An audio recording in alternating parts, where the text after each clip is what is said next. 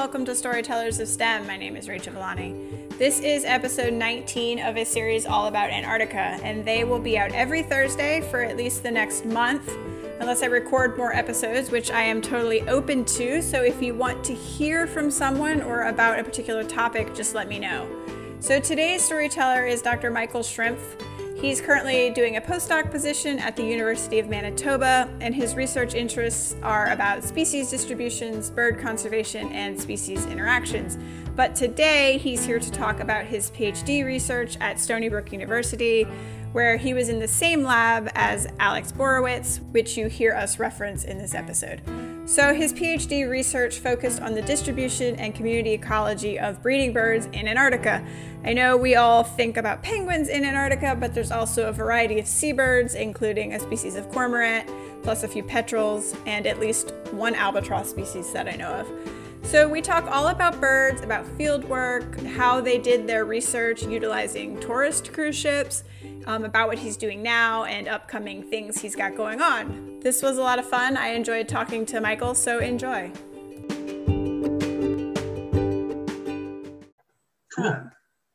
yeah, so really, uh, I would just love to hear about your work and experiences. I know that y'all worked as a team, but I don't know if what exactly each person's role was or any of that. Um, yeah, yeah. So I don't, I don't know how much Alex, you know, you talked with Alex about our sort of collaborative work specifically, um, but uh, basically the, I mean, the, many people in Heather's lab, and, and we were all PhD students, uh, are or were uh, PhD students in in Heather Lynch's lab, um, and uh, the majority of the work uh, that we've done in Antarctica so far has been in partnership with the um, uh, the sort of a, an organization um, called Oceanites, which is a nonprofit organization, um, and Oceanites sort of has been running this long-term project called the Antarctic Site Inventory, uh, and the the basic goal of the Antarctic Site Inventory is to document mostly birds, but other bio, you know, wildlife and biodiversity uh, among various uh, discrete sites where you tend to have these pockets of um, these pockets of wildlife, uh, and most of those pockets are all focused around seabird colonies, um, penguin colonies primarily, but there's a, there's a few other birds there as well, uh, and the the idea came from the, the guy who started Oceanites, Ron Naveen, uh, who had been doing some um, Antarctic tour, tour guiding basically down there. Uh, and he got interested in whether or not the tourism industry specifically uh, and just the overall human presence uh, on the Antarctic Peninsula was affecting the breeding birds the penguins mostly. So he started counting penguins basically uh, and teamed up with a couple of scientists um, uh, that started the project with him back uh, 25, 20, it might be more than 25 now, maybe 27 years ago, something like that. Um, and they've been documenting uh, sort of the numbers at these various penguin colonies uh, over the years.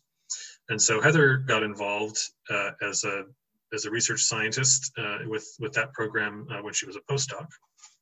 Yeah, so uh, so she she got involved when she was a postdoc, uh, and mostly as a as a data analyst. Um, her her expertise is in sort of uh, statistics and especially Bayesian statistics, and the because of the nature of how we did the work, uh, the data were kind of complicated to analyze, and so she um, her skills lent very well to that. Um, so that's how she got her start in Antarctic science, and then it's sort of grown from there.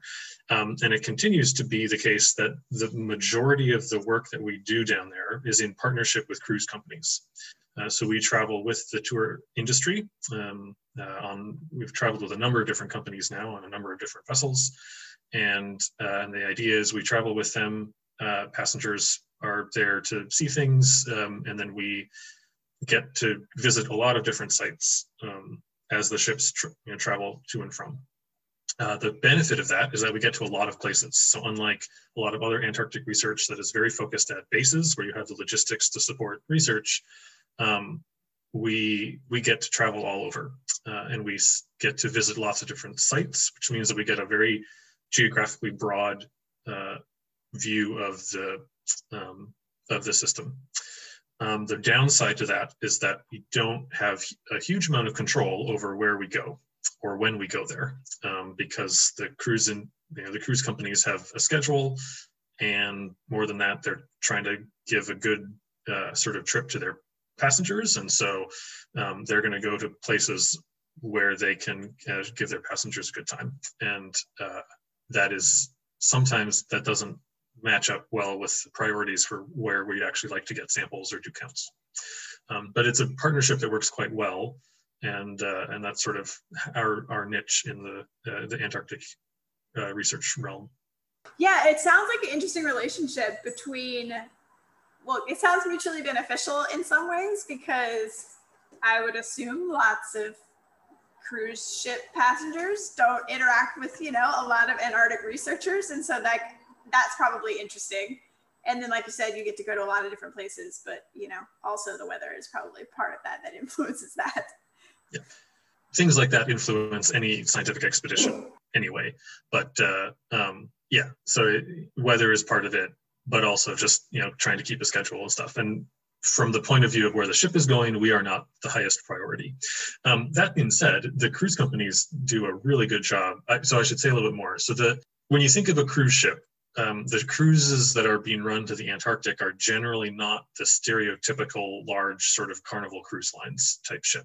Um, there are there's an organization of companies, um, and almost everyone that goes down there is a member of this organization, um, IATO, the International Association for Antarctica Tour Operators. Um, and uh, it is a an industry run organization. Um, and so there's no sort of oversight of, of this organization.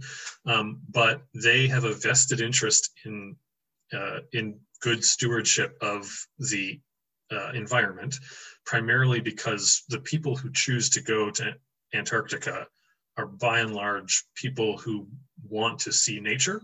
You know they're not going there to visit the gift shops or to go jet skiing or whatever you know that they're going there to see wildlife and to experience a, a natural setting. Uh, and so they're they have a, an interest in making sure that antarctica remains pristine and uh, a place where people want to go. Um, and so there's a lot of self-regulation that goes on uh, and there are limits to for example the number of people that can go ashore at any one time at any one place the number of ships that can visit certain places at certain times. That's another thing is when people go to Antarctica, they don't want to feel crowded. Um, so the ships put a lot of effort into keeping out of sight of each other, even if there are actually a good number. Like you can go on the bridge and look at the radar or look look at the AIS and see the fact that there's a ship here and then there's a ship on the other side of that island. And there's a ship around the corner in this other cove. Um, so it's actually during the season there's quite a lot of vessel activity in some of those parts of the peninsula. Um, but the the ships are trying to stay out of each other's way so that people feel like they're in Antarctica sort of alone, um, which is an interesting dynamic. Uh, and and so there are all sorts of limits to uh, how many people you can have, and that necessitates a, a, sort of business model from the cruise industry perspective where you have generally not so many passengers. Um, the, the largest ships that are doing landings there's some some ships that just don't do landings. They just go down there sail around and then go back north. And those can be a little bit bigger sometimes actually approaching some of those larger cruise ship sizes. But all the ships that are doing landings generally don't have more than say three to 500 people on board passengers um, a lot of them have even less, have you know maybe a couple hundred, if that. Um, some of the ships that we've traveled on have had max 100 passengers, um, and uh, you have a very high, very high level of staff, expedition staff to passenger ratio, and those expedition staff are often very well trained and very knowledgeable about the environment um, and care quite a bit about the environment. A lot of them are uh, professional guides that lead hikes or kayakers or uh, people who have worked in uh, in sort of the, the marine industry, um, uh, guiding people and driving small boats and things. Uh, and so there's quite a lot of people who actually care about um, doing it the right way, basically, from an environmental uh, point of view. um, yeah, so it's it's uh, it's an interesting it's an interesting group of people leading these trips. It's an interesting group of people who go on these trips. Um, and then, of course, it's very expensive to go on one of these trips, and so that adds to the the filter on what kind of people are there, which is fascinating sometimes. Yeah, it's a really good point because uh, I know that a lot of the ships are a lot smaller than you know the Carnival cruise ship that docks here in New Orleans, right. but uh, it's a good point to point that out for sure because it's uh, they're a lot smaller than that because those hold like thousands of people. yeah.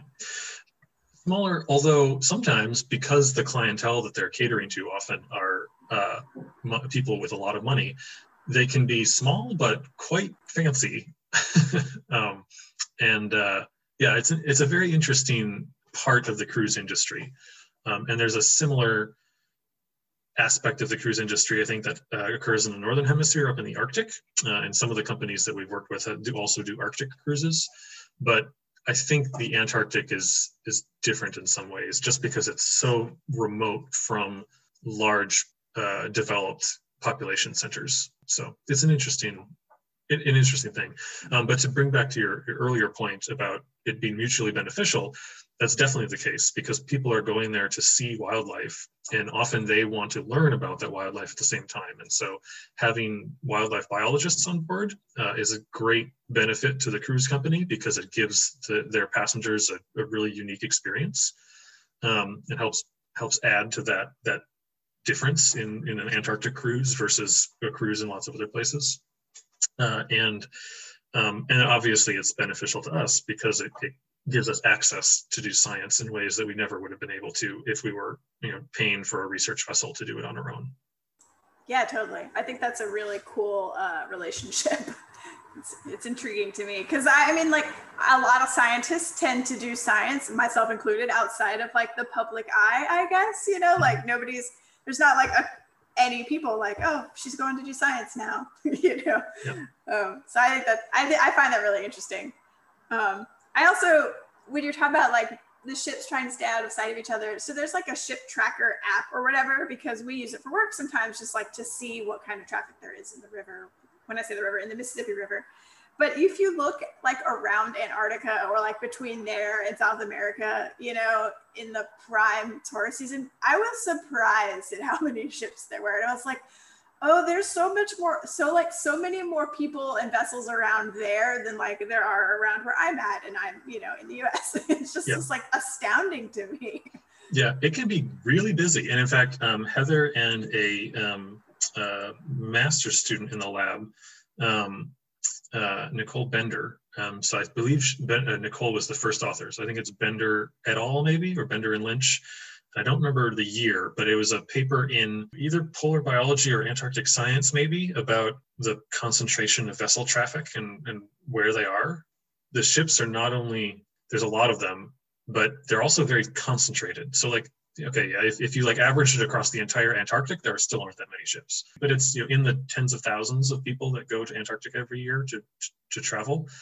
Um, so you know, compared to like the millions of tourists that might visit some of these other places, it's not as much, but they're very concentrated in in certain places. And when you think about that as a an area that's not that you're trying to keep pristine from from human impact, um, it's an interesting an interesting challenge. Yeah, absolutely. Yeah, it was just like they're around the peninsula and like I don't remember where else, but it's just like, oh, there's like ships everywhere. It was just mind blowing to me because like I, I mean I work in a very different environment, but like we might not see anybody all day and like where you know on the mainland essentially like out in the wetlands where or like we might see like one shrimp boat or something you know so it's just interesting to me to see so many people in one or so many ships in one area. Thank you for the background on like the work because we didn't, Alex and I didn't really talk about that. So I, I didn't think to ask. So that was cool that you explained that. Um, and I, yeah. Didn't know the, about the Antarctic site inventory. Yeah, I can send you, um, when we're done, I can send you a few websites um, so yeah. you can look up more stuff about oceanites and things like that.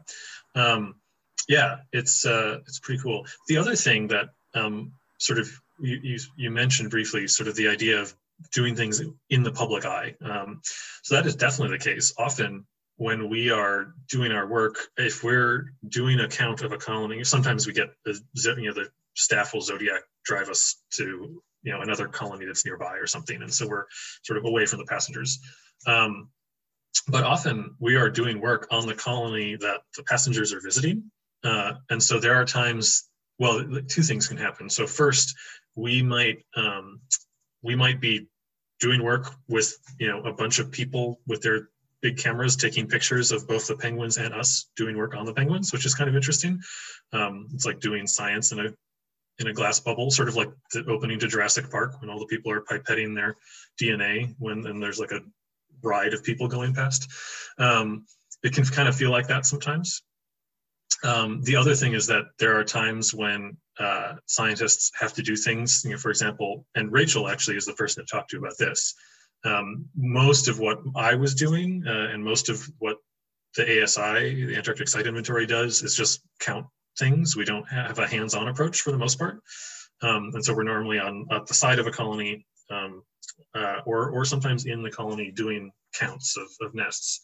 Um, we take special care to talk to the passengers in advance because we have special permits um, from the U.S. Antarctic Program that allow us to get closer to the wildlife uh, than passengers are allowed to get. That's another thing that the, that IATO has been really good about, and those actually are there are some rules that go above um, IATO that that come from the the treaty organizations that govern the Antarctic. Um, but there's guidelines and rules about for the passengers anyway uh, about how close they can get and and it's mostly things to keep the passengers safe and to keep the wildlife safe and so the passengers get lectured quite a bit before they go ashore on, on what they can and can't do. And because we have some exceptions to those rules, we, we talk to them about that. That being said, there are times when, for example, Rachel uh, was doing some work that required blood sampling um, some penguins.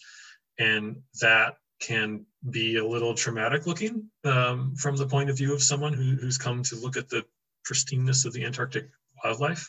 Um, and so she took special care to find ways to do that out of the public eye as much as possible um, uh, so that the passengers were not necessarily traumatized um, by the the scientific sampling that obviously she had permits for that and was taking care to limit the the impact on the birds as much as possible but often that that doesn't it might not seem that way from from a, a, a person who doesn't necessarily know know what to look for or know what proper handling of wildlife looks like i really think that's an interesting point because we I think about this sometimes. I'm like, what does my work look like to like someone if they were just observing me? Like, you know, what does it look like externally to the research?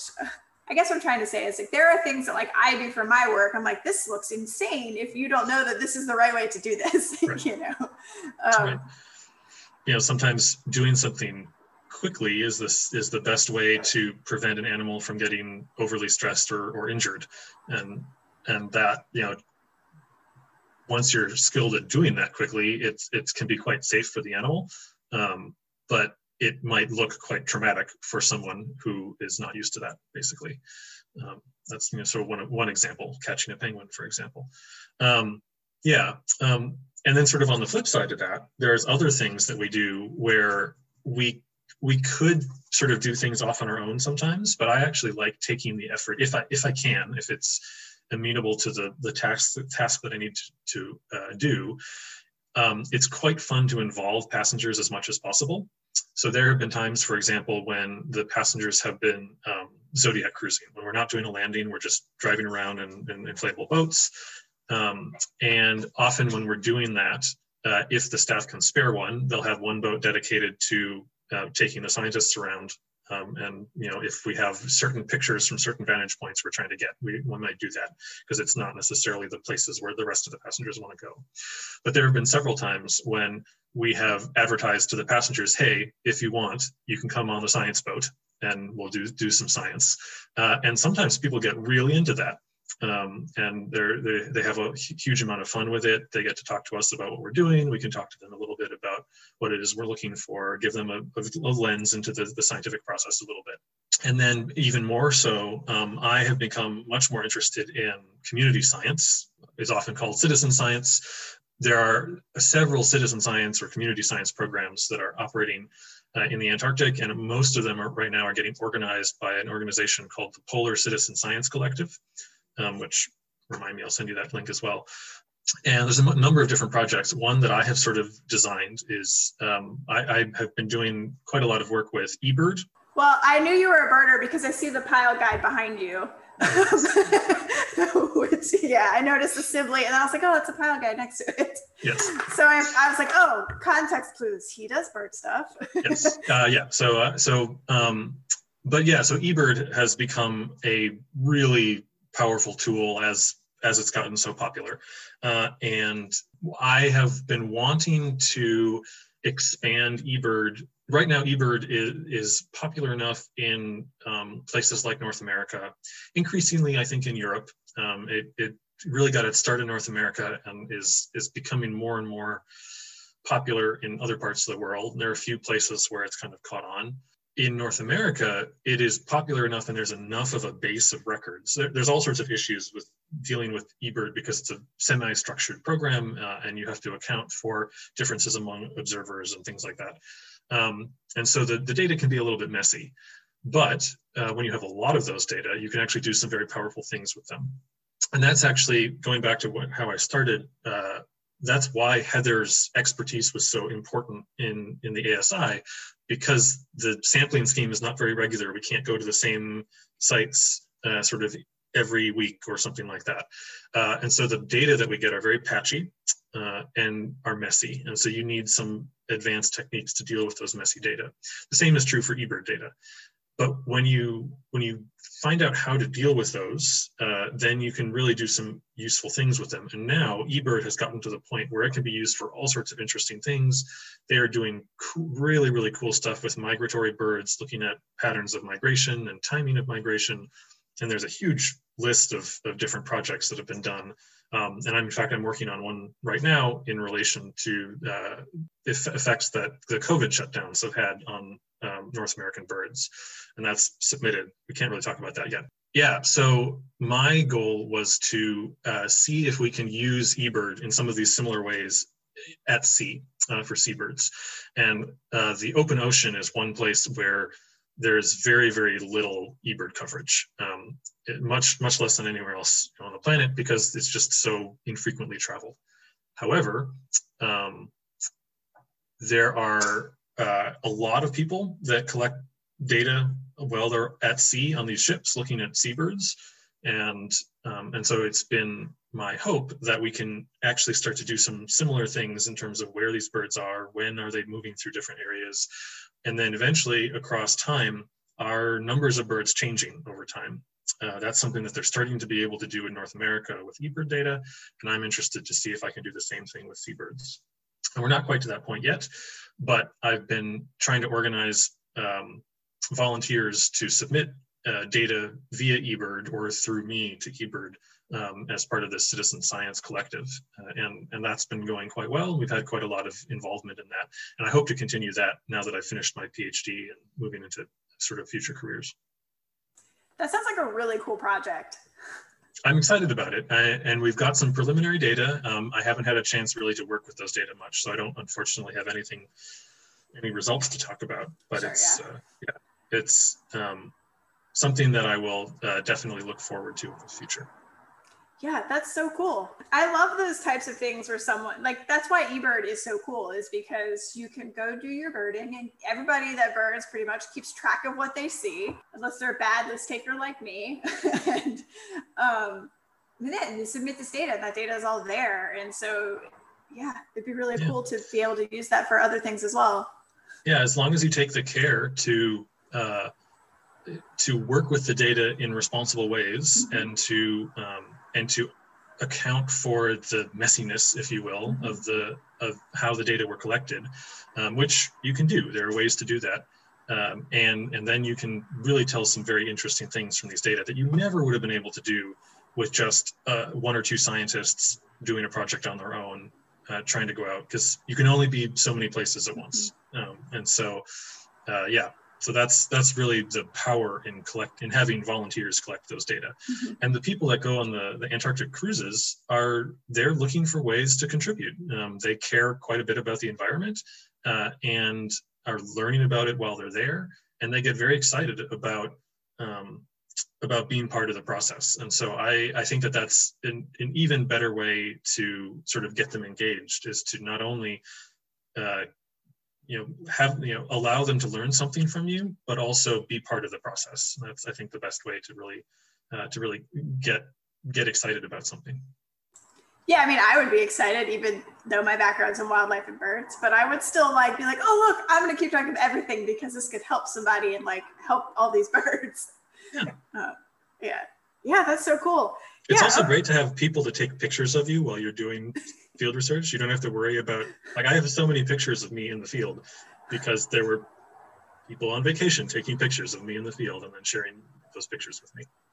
That, I actually wrote that down a second ago because um, or when we were talking about that because I wonder how often I end up in tourist photos because one place we go, we're, we're in an airboat and there are swamp tours full of tourists. And like, you know, we go by and everybody takes pictures of us. I'm like, I wonder how many like tourist photos I'm in, but we'll never know. But you like have, you know, somewhat of a relationship with these people. So that's pretty cool.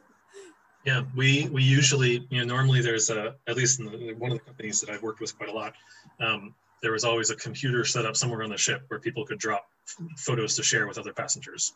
Uh, cool. And so we set up a, a little folder, um, and uh, anyone who took pictures of us could put photos in there that you know if they wanted to share those photos.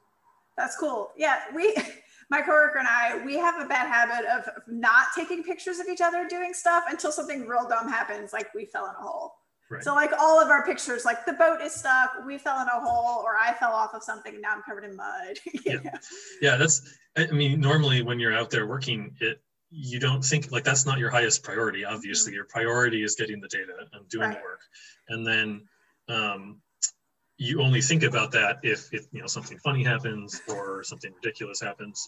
Um, and uh, and yeah, and so you have to make a conscious effort to say, I need a I need a picture of what I'm doing so that when I'm telling people about it, I can show them in a picture. Um, I don't just have to explain it in words. And um, yeah, it, it, it helps also that many of these people have very fancy cameras. Uh-huh. And so, and the Antarctic is by its nature a very epic place. It's hard to take a uninteresting looking photo in the Antarctic. Uh, so I have a lot of really epic photos of me in, in the field now. Yeah, that's awesome. I was looking at field photos the other day and I was like, the only, I'm going to put good in quotes, the only good one of me from this summer is the one I fell up to my waist in a hole. And I'm looking back at my coworker, like, can you believe this mess I'm in? and she's like, stay there, I'm going to take a picture. I'm like, okay. oh, that's funny. Well, so let's talk about um, a little bit more about the work that you did while you were there. So uh, I have deduced that you are a bird person, and um, I know that Alex mostly worked on marine predators. It sounds like, and maybe a little bit on penguins. And so, what did you? What was your project? Yeah. So um, much of the lab is focused on penguins, uh, and some of my work was was on penguins mostly because that's those are the birds that we had quite a lot of data for. But I'm I was actually most interested in the community of birds as a whole, uh, and my work. My, I mean, my my basic goal really is to understand why there are different species in different places. Um, if you travel around the Antarctic, what you'll see, the Antarctic Peninsula, I should say, uh, one thing that you notice quite early is that all the wild, all the bird life anyway, um, is very concentrated uh, in these certain places. Um, mostly that's around penguin colonies, but it's not necessarily always penguins. Um, but you'll have one little spot, um, which is usually a, a, rocky outcrop or something, or a small island, um, which uh, has some snow-free rocky areas during the summer, because um, with the exception of the emperor penguin, all of the birds in the Antarctic need uh, bare ground on which to lay eggs so that the eggs don't freeze. And um, and you'll travel around and there will be a colony of birds in one place. And it's not just one species uh, at, the, at that place. Often you'll have a couple of different species there at once. And then you can travel, you know, a mile or two down the coast and there will be nothing, just bare rock you might have a lot of little islands. The islands all might look very similar to each other. There's no real indication why this island is different from this island, but island A has birds on it and island B doesn't. And then you go to a mile down the coast and you come up to another colony, another little island that has birds on it, and it's a different suite of species. Um, some there's some, all there's some overlap. Some some of the species might be the same, but uh, you know on this island you might have both gentoo penguins and chin, chin, chinstrap penguins nesting. The next island might be only chinstraps, and the island after that might be only gentoos. And each one of those might also have other birds. So there's a bunch of birds that are not penguins that also breed in the Antarctic. Um, and what's really fun is that there's birds that fill all sorts of different ecological roles. So there's scavengers like um, the snowy sheathbill, which is the only non-seabird in the Antarctic. Uh, it's kind of in a family all by itself. Um, there's two species of sheathbills, both nest on uh, south polar islands, basically. One is slightly further north, uh, and the other is the snowy sheathbill that nests in the Antarctic and some of the other subantarctic islands. Um, and so sometimes there will be sheathbills there, sometimes not. Um, often there will be skuas there. There's two species of skua in the Antarctic, and those are the predatory birds that become evil in Morgan Freeman documentaries um, that you know eat penguin eggs or chicks, um, but they're they're making a life for themselves, uh, and so there's that predator that that sort of top predator role that the skuas uh, fill, and then there's a bunch of other seabirds, including the penguins. There's three species of what are called brush-tailed penguins: the gentoo, the chinstrap, and the adelie. Uh, they all three nest in the peninsula. Uh, and then there's a number of other species. There's a species of cormorant called the Antarctic shag. Um, it's the furthest southern nesting cormorant in the world. Uh, um, there are a bunch of other seabirds like petrels and storm petrels uh, that will nest there. There's a species called the giant petrel, um, which is also a predator scavenger um, uh, in, in, at sometimes. Um, so anyway, there's there's this whole host of different different bird species, a total of about 15 or so, um, depending on, on where you draw the boundaries. And uh, I was interested in why we see these assemblages. And my biggest question was, is the, is, is the species that we see there a function of the other species that are there? If there are gentoo penguins there, for example, does that make it more or less likely that there will be shags there or sheathbills is that because they're competing potentially for space or for food resources? Or is that because one facilitates the other? Um, if you're a scavenger, obviously, it helps to have another bird there, but does it matter which species? Um, those are some of the, the big fundamental questions that I had uh, that I was trying to address with my PhD. Um, and I, I, did that with a couple of different ways. Um, the, the biggest thing I needed to do, frankly, is to just uh, document what was where. Um, that was the, the biggest challenge. Um, and it's, it's easy to do that for a small area, uh, but you know, for example, around a base. And there have been several particular places, Palmer Station, for example, where um, uh, there's been a long study, a series of ecological studies there, and we know quite a bit about the birds around that area. But the rest of the Antarctic Peninsula is very underexplored um, from, from that perspective.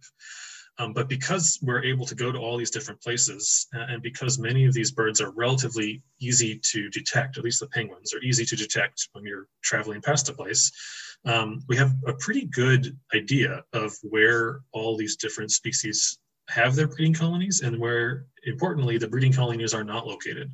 So if you imagine going into a forest, you might be able to survey a very particular part of that forest. You might be able to detect nests of birds at some places, but you're never really confident that you saw all the nests of those birds. And so any sort of estimate of the population size or an estimate of where they are or are not always has this uncertainty associated with it because you're never sure if you just missed something being there. Um, the, the first part of my PhD was really to design models that would allow us to say how certain are we that we're not missing uh, different species. And some of them were not very certain because they nest in little crevices or burrows and it's easy to miss them. But for some of them, like the penguins, we're actually quite certain. And if we don't see it there, it's a good indication that they're not there. Uh, and by using satellite images, we can actually be pretty confident that we're not missing large sort of aggregations of many of these, um, despite the fact that actually we've, we've used those satellite images to get to find some of those places in, in recent years. But for most of the Antarctic Peninsula, we're now really good at knowing where there are and are not some of these colonies. And so the second part of my PhD was really to um, to use that information to try and say, do we see a uh, these sorts of relationships among the species? And it turns out that um, we actually don't see very much relationship, um, and that it seems to be that for most of these species, at least for the penguins, certainly, um, they tend to be located uh, in a given area, and there might be sort of a range limit to where that area is. But within that area, there are not strong associations for where we see colonies. Um, and it, they might just as likely be at a colony with another species as, as not with another species. Um, but once you start adding in the population data uh, and looking at where is the concentration of population, then we start to see really strong uh, separation, even more so than we thought before. Um, and, uh, and so there were some really interesting things that I was able to tell that hopefully will be of use to uh, Antarctic conservation um, in, in trying to track how these populations are changing, um, especially with things like climate change and um, competition for food resources via fishing for krill and, and all sorts of other things that are potential threats to the species. I'm sure you're probably working on publishing this, but can you give an example of one of the relationships? So you don't need to like divulge your whole results. I'm just curious. Yeah. So, but basically, if you look at the three pygoscelid penguins, the Adelie, the chinstrap, and the gentoo, the gentoo penguin has a very extreme southern range edge, and that's actually something Rachel is working on. Is uh, is looking at how, how, that might be changing and, and reasons for that. Uh, but if you look north of that range edge, um, the gentoo penguin has its uh, the concentration of its population um, kind of in the, the central part of the Antarctic Peninsula.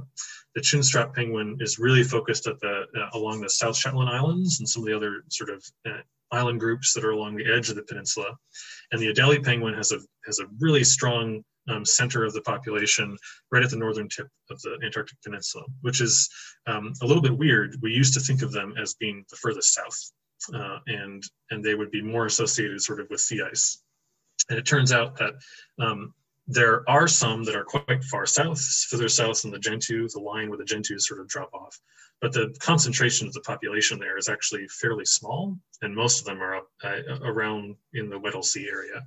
Um, and if you look at, if you overlay the maps of those three species, it's very clear that although you have areas where they do overlap, the really concentrated part of that population is non-overlapping. Uh, and so what I suggested in my PhD is that um, what we might have are is a situation where we've got neutral or random colonization potential, and each of these species might be able to colonize any of these potential rocky areas in their range.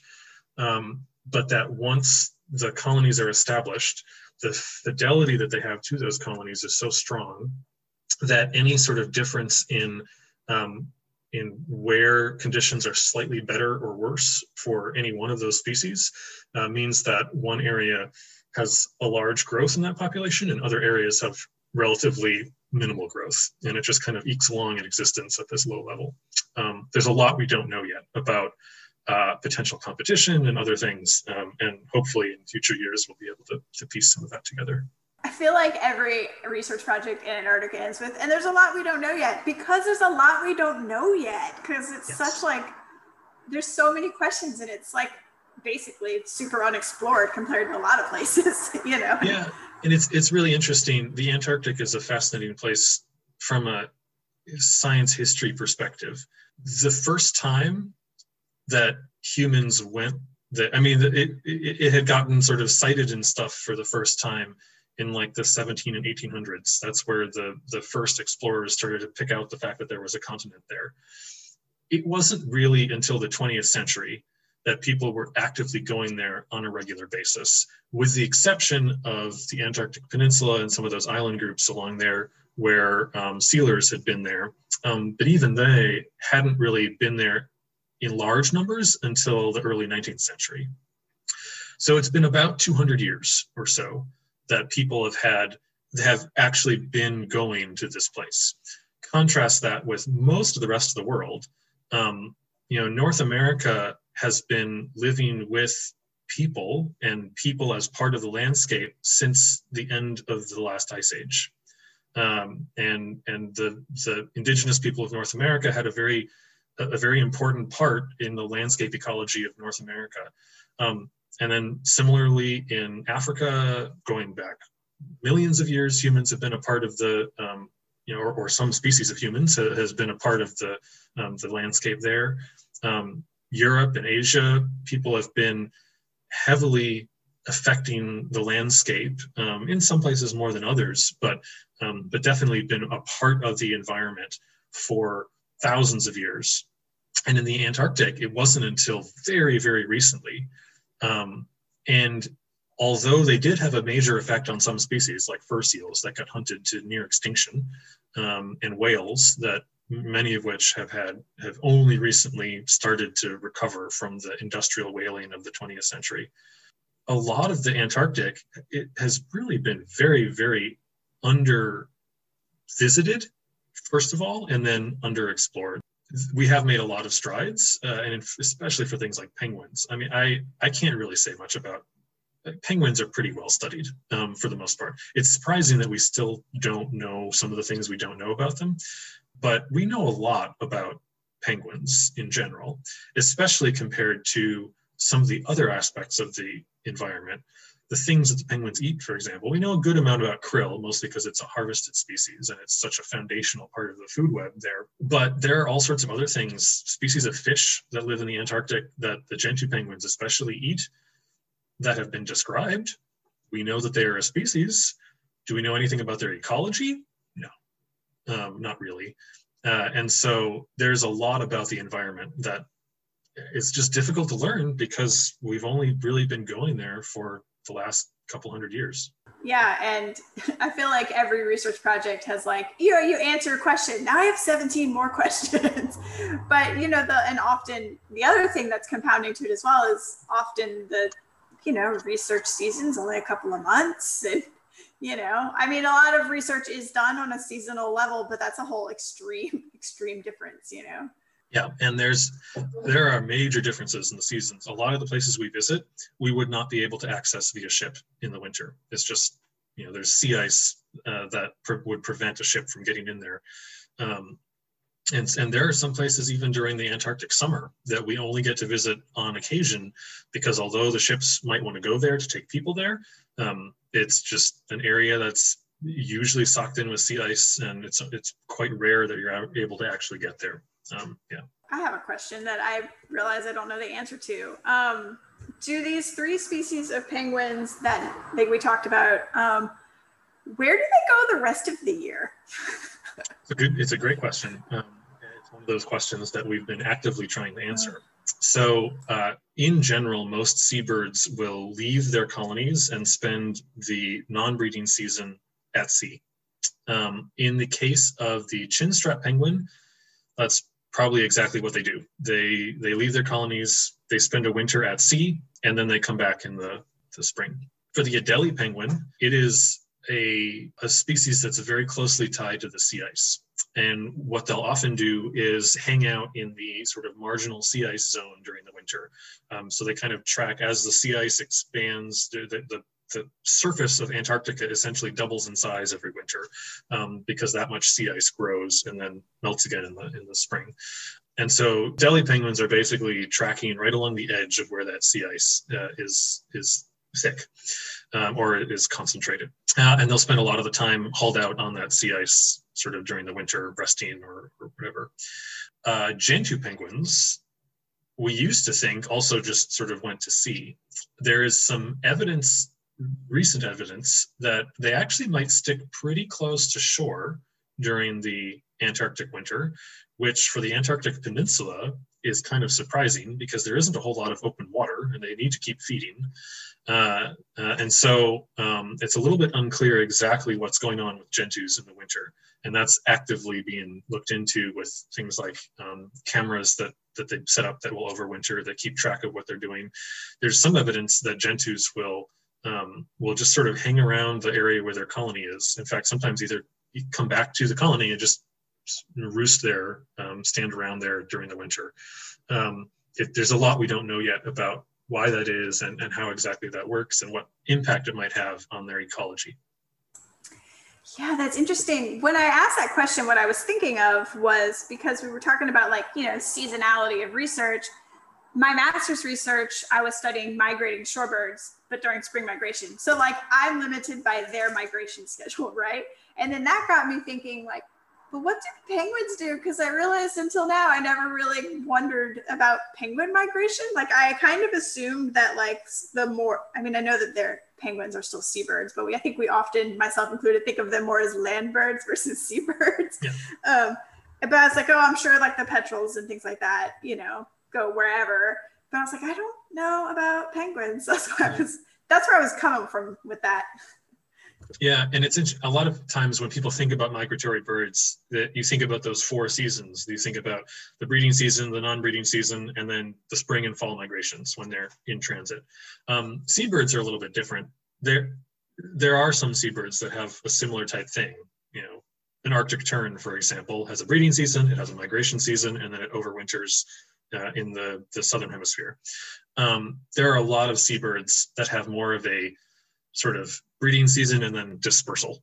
Um, and they'll, they'll they'll just spend spend the winter traveling, moving around. Um, so often it's in the same area, just sort of further out at sea, and then they'll come back to their colonies. Um, and there's a mix in the Antarctic. There's certainly some, in fact, there's some of those Antarctic seabirds that we have breeding in uh, in the Antarctic Peninsula that will overwinter in the North Atlantic. You can go on a whale watching trip and see them off of the coast of the U.S., the east coast of the U.S. during uh, uh, during our summer. Um, things like the Wilson storm petrel, for example, are fairly common along the coast of the U.S. Yeah, so there, there's and then there are some that just sort of move out and spend their winter at sea. Um, but several of them, like the Gentoo penguin, also the Antarctic shag, we think is stays relatively local but it's not really clear exactly how they spend that time, where they go, um, whether or not they're all concentrated together or dispersed from from the other the other individuals. Um, there's a lot of open questions about what goes on with some of those Antarctic seabirds during during the non-breeding season. And all of this is why I think birds are so cool because they all do so many different things. And like you were talking about earlier, they fill these different like roles, like some are scavengers, some are predators. Uh, it's just people, birds can do all kinds of things. People tend to forget that birds are quite a diverse group. I mean that they're a class. Um, so we can we can talk about the class aves, the, the class of birds, right alongside with the class of mammals. And if you try and lump mammals into a group, that you know, you're you're comparing shrews to elephants to people. That, there's a huge diversity there in, in how they interact with with their environment. Um, uh, same thing with birds. There's a really great diversity. Yeah, there really is. You said something about seabirds that I maybe subconsciously knew, I guess. So I have a friend who's a seabird biologist. Um, she tends to work in Alaska and Hawaii, depending on the time of year. Um, she's from Alaska. Um, but you know, I I know that things like albatross live at sea and come. It's just like a you know, big charismatic species example and then nest on an island somewhere um, and then go back to sea when they're done and then come back next year. And so I think I just subconsciously assumed all seabirds do that. Like we were like, oh yeah, the skuas go wherever. And in my head, I was thinking, yeah, I guess they just go to sea actually. and I just, I, I'm just now finally like connecting the dots, I guess. Yeah, some many do. I, I would say yeah. most seabirds do something like that. Where they spend their time at sea during the non-breeding season is that varies. Mm-hmm. Um, some don't. I mean, there are some there are some birds that are much more coastal. Uh, terns, for example, mm-hmm. um, they can spend a good part of their time at sea, but but they also might come ashore. Um, especially some of the North American terns, like a common tern, for example, although I, now that I say that, I don't actually know where common terns overwinter and whether or not they're they're coastal or, or open water. But um, but there are plenty of plenty of examples of, of seabirds that that are uh, that vary in in how exactly they spend that non-breeding season. But it almost always involves some some open ocean sort of movement. Um, and in the Antarctic, it's similar. Um, there are some birds in the Antarctic, or at least the subantarctic. You know, albatross. There, there's a few species of albatross in the North Pacific. Um, in the Southern Ocean, albatross, that's where albatross really sort of are, are most at home, I would say, or mo- many of them. There's a huge diversity of albatross in the Southern Ocean. And uh, we do get to visit South Georgia uh, Island um, uh, from time to time when we're on these ships. Um, some of the work that our lab has done has been in South Georgia in the past. And uh, we haven't necessarily worked on the albatross, but um, but yeah, there are there's the wandering albatross that breeds there, um, raises a chick. When that chick fledges, they don't actually come back to shore to begin looking around and starting to breed until they're maybe four years old. Um, so those whole first four years of its life is spent wandering around at sea. Yeah, just growing up and going on adventures and yep. eating. yeah, that's another thing that's like I always found fascinating. It's like how long lived some birds can be. Like albatross is a good example of that. Um, yeah, they, they what's that the one wisdom, whatever species albatross that is. She's like almost 70 years old yep, that they know of at least. still raising chicks. Uh-huh. It's yeah. amazing. That's that's that's on the extreme end. Most sure. most seabirds are are much uh, have much right. shorter lifespans than that. But yeah, right. yeah, that many of them can live quite quite long, at least compared to a lot of the smaller land birds that we're used to that maybe have a lifespan of four or five years, something like that. Right. Yeah. Your average songbird probably only lives like three or four years. Yeah. Yeah. I just find uh, birds are cool. I have a question about your background. Like, how did you get into this research? And I ask everybody this question because everybody's path is different. And like, some of it's by accident, some of it's like, oh, I had an interest as a kid. So I'm always just curious to hear. So I'm curious what your story is. I uh, I got interested in science in general uh, as a kid, um, and I was yeah I was gonna, I had sort of general eclectic interests in science in science.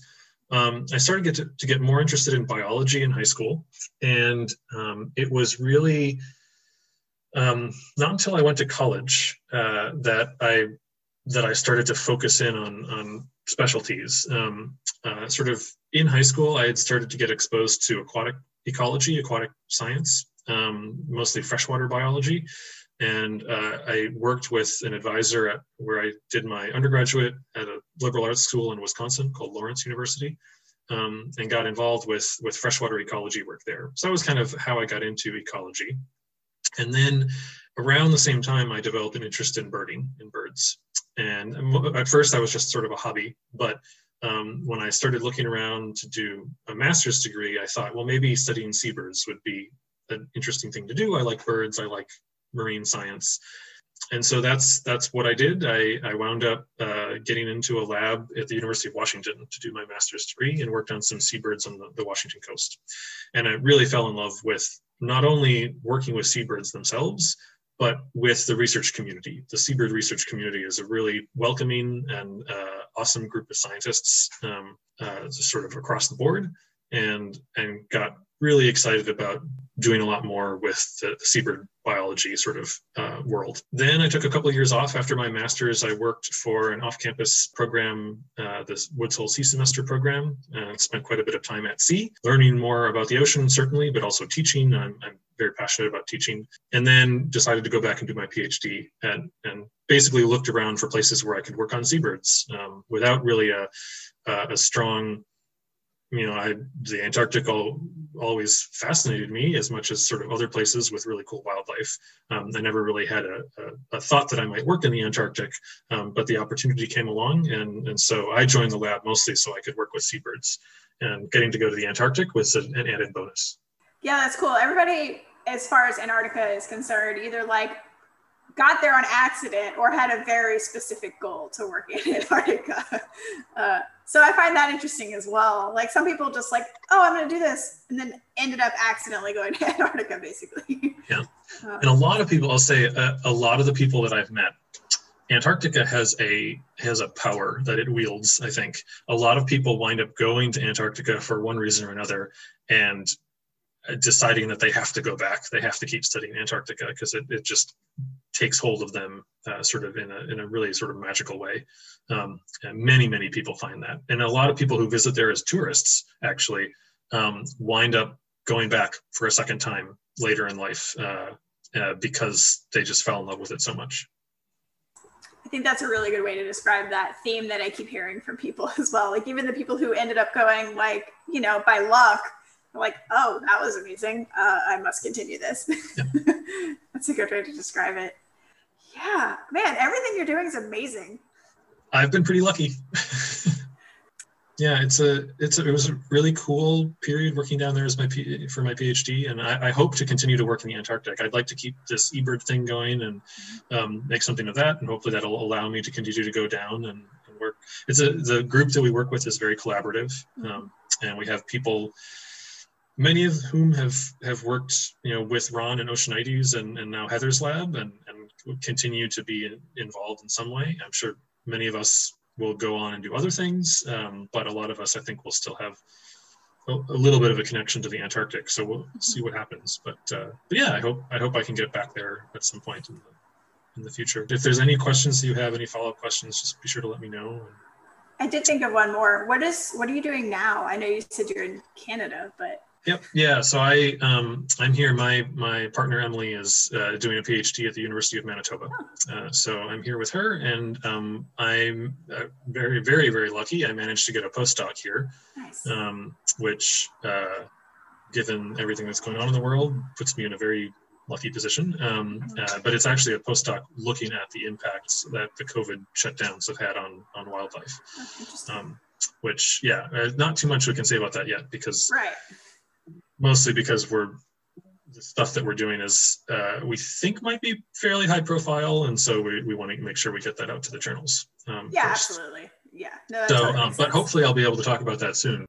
Yeah. Well, that sounds awesome. Yeah, I realized I hadn't asked what you were currently doing, and that, that's cool. All right. Well, thank you. This is yeah. awesome. Awesome. Yeah.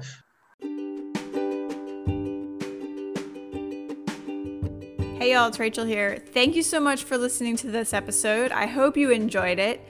Um, I just wanted to have a quick reminder that if you or a friend or someone you think would be a good guest, if you have any people like that, let me know or send them my way in some way. Um, and how you can do that is you can find me on Twitter at Flying Cypress. You can find the podcast on Facebook at Storytellers of STEM. That's STEM with two M's. We also have a shiny new Twitter account for the podcast, so you can find the podcast on Twitter at Storytellers42. Yes, I'm a nerd. You can also email me, storytellersofstem at gmail.com, or you can find me and everything else on my website, rachelvillani.com. So you have loads of ways to get in touch with me. I want to hear from you go like the Facebook page, Follow me on Twitter. Follow all the storytellers on Twitter since they're mostly all there. And just, you know, have a good day and thank you for listening.